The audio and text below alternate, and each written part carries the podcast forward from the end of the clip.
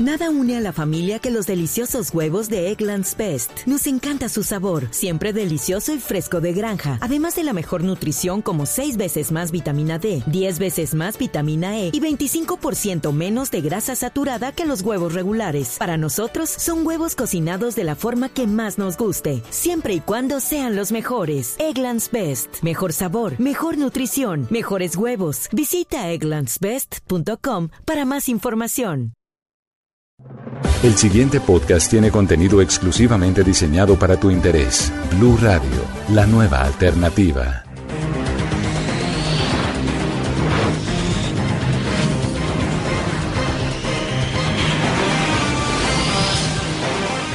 Hola amigos, bienvenidos una vez más a la caja de los cómics de Blue Radio, el podcast realizado pensando en las personas que nos gusta la ciencia ficción, los cómics, la fantasía y todos estos mundos fantásticos que nos hacen transportar, salir de la monotonía de los trabajos, del día a día y que nos hacen pensar en cosas nuevas y en cosas maravillosas, en personajes que tal vez nunca podremos llegar a ser, pero que siempre van a estar ahí con nosotros. Hoy vamos a hablar de un tema que estábamos hablando en alguna ocasión en mi familia porque me preguntaron que para dónde me iba y les dije que me iba para el sofá. Me corrigieron, me dijeron que no es sofá sino sofá o que si lo estaba diciendo en inglés. Entonces les expliqué que el sofá es una feria que se está realizando en Bogotá donde las personas con los gustos afines a nosotros, cómics, películas, ciencia ficción, se reúnen. Entonces me dijeron que pues que chévere y que ojalá me fuera bien. Entonces por eso hoy vamos a hablar de qué es una feria geek o qué hacen todos esos loquitos vestidos raros haciendo fila en corferias. Para hablar de eso hoy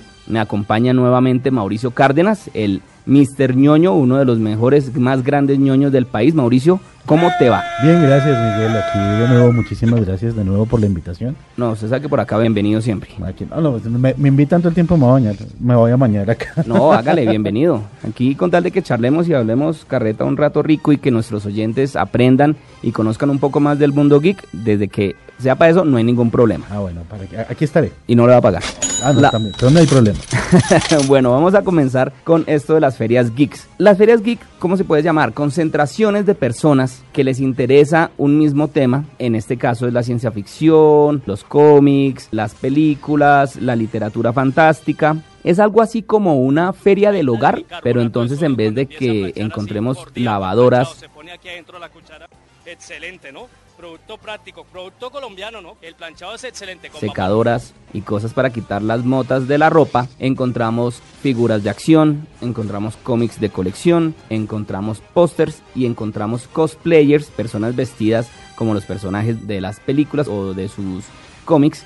Un tema que ya lo habíamos tocado en otro de nuestros podcasts y si no lo han escuchado los invito a buscarlo ahí en el menú porque ahí lo encontramos y también estábamos hablando de eso con Mauricio. Entonces, ¿qué pasa con esas ferias? En el mundo se realizan ya muchísimas de estas convenciones en sitios que al principio eran salones muy pequeños en donde las personas se reunían a mostrarse sus tesoros de la corona, el número uno de Spider-Man, una edición firmada por Tolkien del Señor de los Anillos.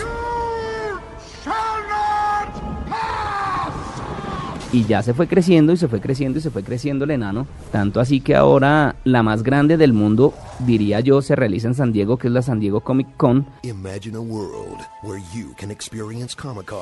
donde no solamente los, los fans se dan cita, sino entonces también ya las productoras y todas las personas dedicadas a este mundo del entretenimiento que tiene que ver también con, con el mundo fantástico, se reúnen para hacer sus lanzamientos, para conocer la opinión de los fans y bueno, esto se volvió una industria completa, entonces por eso vamos a hablar de eso, Mauricio. ¿Por qué no echamos primero la historia? Bueno, lo primero que hay que entender es, es claro, es que, por ejemplo, las convenciones, que es lo que se realiza fuera del país, son precisamente eso, personas que van y conviven durante cuatro o cinco días, y literalmente es convivir, porque viven todo el tiempo metidos ahí, o sea, desde que desayunan hasta que se acuestan, aunque no, la Dragon Con, por ejemplo, que es una que se hace en Estados Unidos, tiene la frase de que lo que se hace en la Dragon Con se queda en la Dragon Con, imagínense en el nivel que pasan las noches por ahí. Mejor que Las Vegas. Mejor que Las Vegas, además que es Las Vegas para los ñoños. Entonces, e- eso y Campus Park. Ah, entonces tenemos, el- hay que, hay que hacer la claridad. La convención es eso, precisamente, donde van y conviven. Convención de ciencia ficción, apunte sus facers a la emoción. Tenemos pues precisamente como Miguel mencionó hace un rato, tenemos la, la Comic Con de San Diego, tenemos próximo vamos a tener por ejemplo la Comic Con de Nueva York, tenemos la Dragon Con, tenemos la Marvel Con, tenemos la London Con, todas son con. Todo lo terminaron con. Con, exacto. De hecho, eh, a, como a, a términos un poquito tristes, eh, San Diego Comic Con está demandando el uso del con, entonces posiblemente puede que, que gane El Bill Metal. el Bill Metal. Igual es una industria que se está moviendo mucho dinero. ¿Qué clase de convención es esta? Solo veo ñoños. Y entonces empezaron así, empezaron como, como- exactamente como Miguel decía, la convención empezó con personas que iban y mostraban, se reunían, se ponían una cita en un hotel, utilizaban un salón de los salones que tienen los hoteles para mostrarse sus adelantos y la industria en Estados Unidos se dio cuenta, hey, esto está muy chévere y empezaron a participar con ellos. Entonces empezaban y le mandaban a una persona del cast, si ustedes recuerdan hay una película que se llama Star Quest, que es una película protagonizada por... Sigourney Weaver, Alan Rickman, Galaxy Quest. Bueno, es uno de mis actores favoritos que lamentablemente falleció. Sigourney. Weaver Sigourney Weaver. está. Alan eh, Rickman y... Alan Rickman, exacto, fallecido. Que en paz descanse. Que, eh, uno no se imagina lo ñoño que era él. Sí, y bueno, y el otro tipo que hace todas las películas chistosas de diciembre, las de Santa Cláusula. Tim Allen. Bueno, él. Precisamente así empezaron las convenciones. Iban y reunían al cast de una serie y firmaban autógrafos. Ya de un momento a otro, en los 70s esto empezó a crecer absurdo. En los 80s ya el asunto era más serio y teníamos industrias como Marvel, teníamos industrias como DC, antes de que las adquirieran sus respectivas nuevas casas que son Warner y ahora Disney.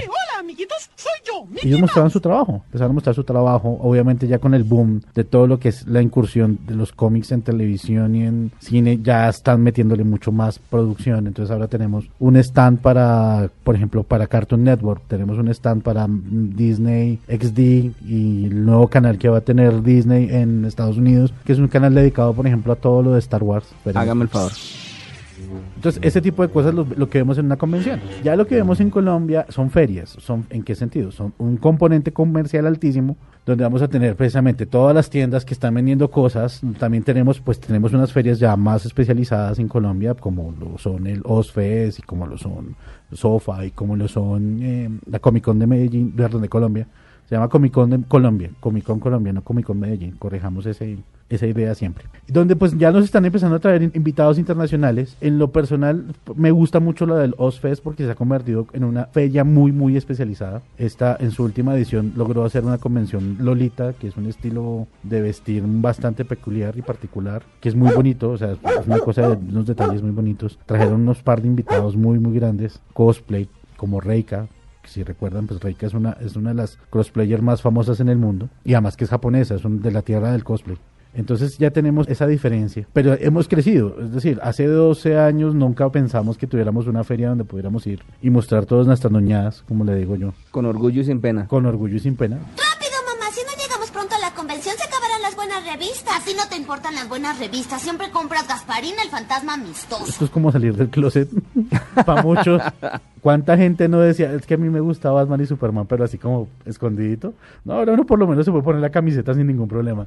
Entonces ese tipo de cosas ya las tenemos y obviamente pues empezó en Colombia con cosas muy chiquitas, entonces habían ferias muy muy pequeñitas que organizaba una tienda o proyecciones de cine muy chiquitas y pues hasta que llegó Sofa, que eso fue en el 2009 y sorprendió porque nu- nunca pensamos, pues mucha gente que empezamos a colaborar con ellos, nunca pensamos que iban a llegar 4.000 personas. O sea, 4.000 personas en, en cuatro días es como mil personas, oiga, eso es- esto es bastante. La primera, ¿Eso fue la primera en qué año? Eso fue en el 2009. En 2009. Y fue en Corferias. No, eso fue en Vima. En Vima. En Vima. O sea, estamos hablando, para las personas que no son de Bogotá, estamos hablando de un lugar que es muy, muy lejos. Y para llegar allá era un recorrido en ese entonces muy, muy largo. Y para que lleguen 4.000 personas fue un hit. Ya el año siguiente sí fue en Corferias. Y sorprendió, o sea, volvió a sorprender. ¿Por qué? Porque entraron 20.000. O sea, de 4.000 a 20.000, 19.000. Para ser exactos, ya era una cosa wow. Ujú.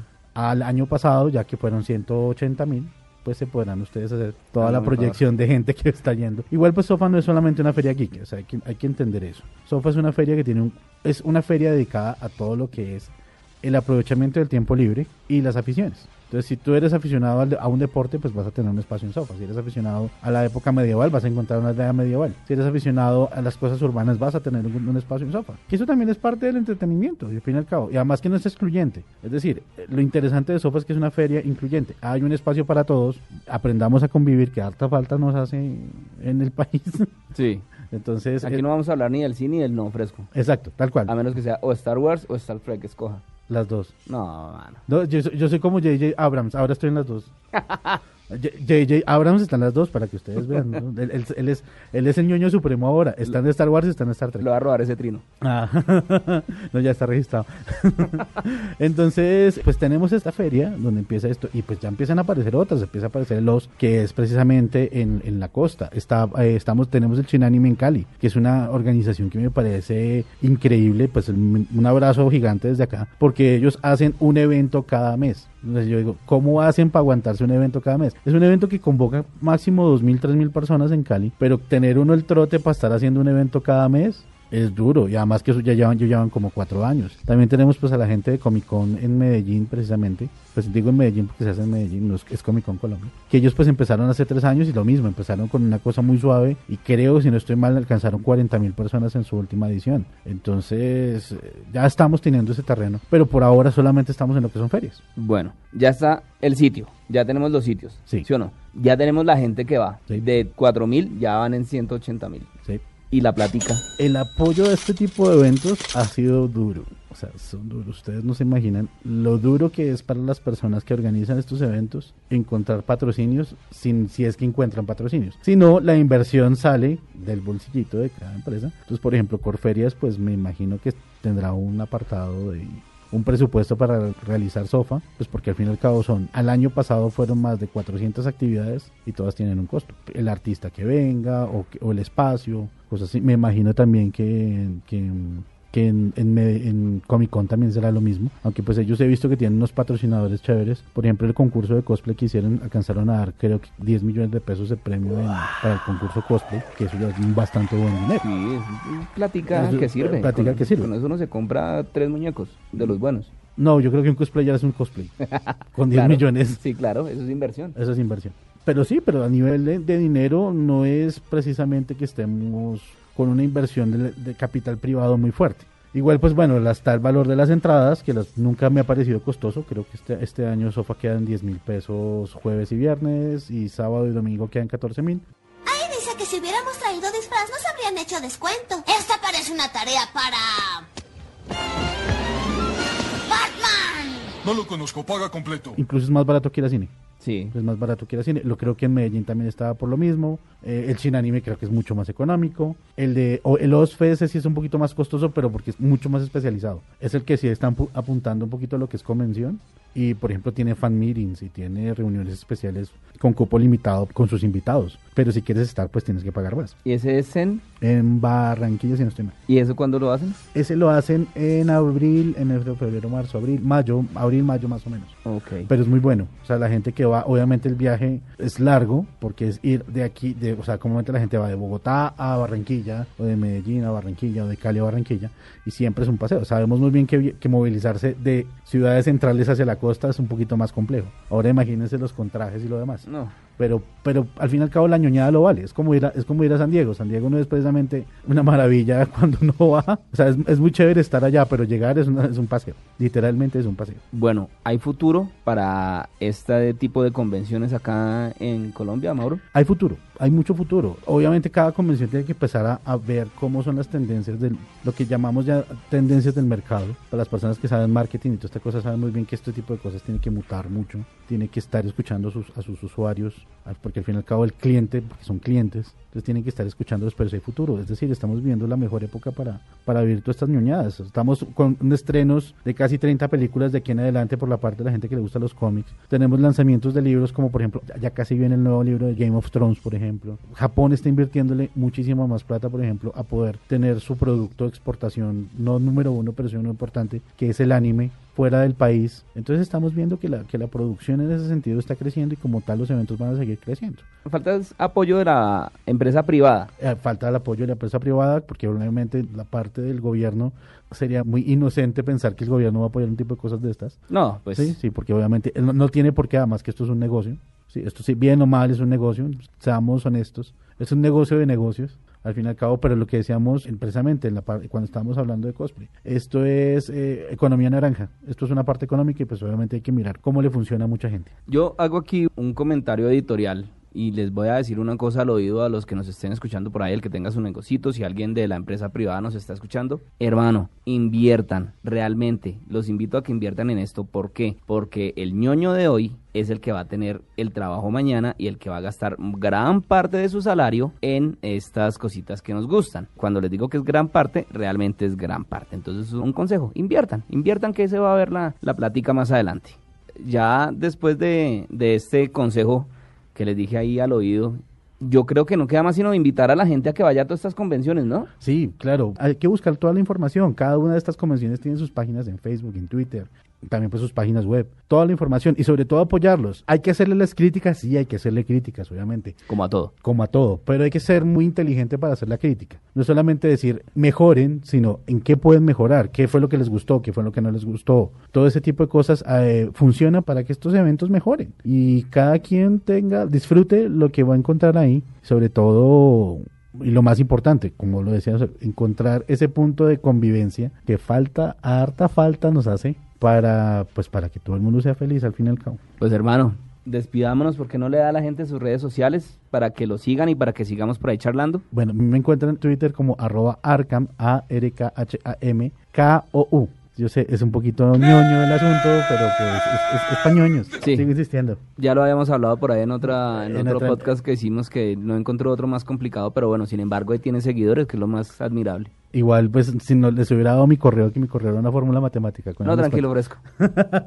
bueno, pues Mauro, yo le agradezco mucho, le agradezco aquí en nombre de la Caja de los Cómics, de Blue Radio, su compañía de nuevo acá. Como siempre, invitadísimo, cuando quiera hablar, hablemos de ñoñadas, aquí más que bienvenido. Hasta acá nuestra emisión con este tema de las convenciones geek. Recuerden que nos pueden hacer todos sus comentarios, todo lo que quieran, crítica constructiva, destructiva, en arroba Blue Radio Co, el hashtag caja de los cómics. Mi Twitter es arroba mdgarzón. Me pueden dar toda la varilla que quieran, tranquilos que a mí casi no me duele. Hasta una próxima oportunidad, larga vida y prosperidad y que la fuerza los acompañe. Ver a Body Hodge. ¿Al que hace al chico radiactivo en la televisión? Sí. Vaya, ¿que no había muerto en la guerra? Para más contenido sobre este tema y otros de tu interés, visítanos en www.bluradio.com. Blu Radio, la nueva alternativa.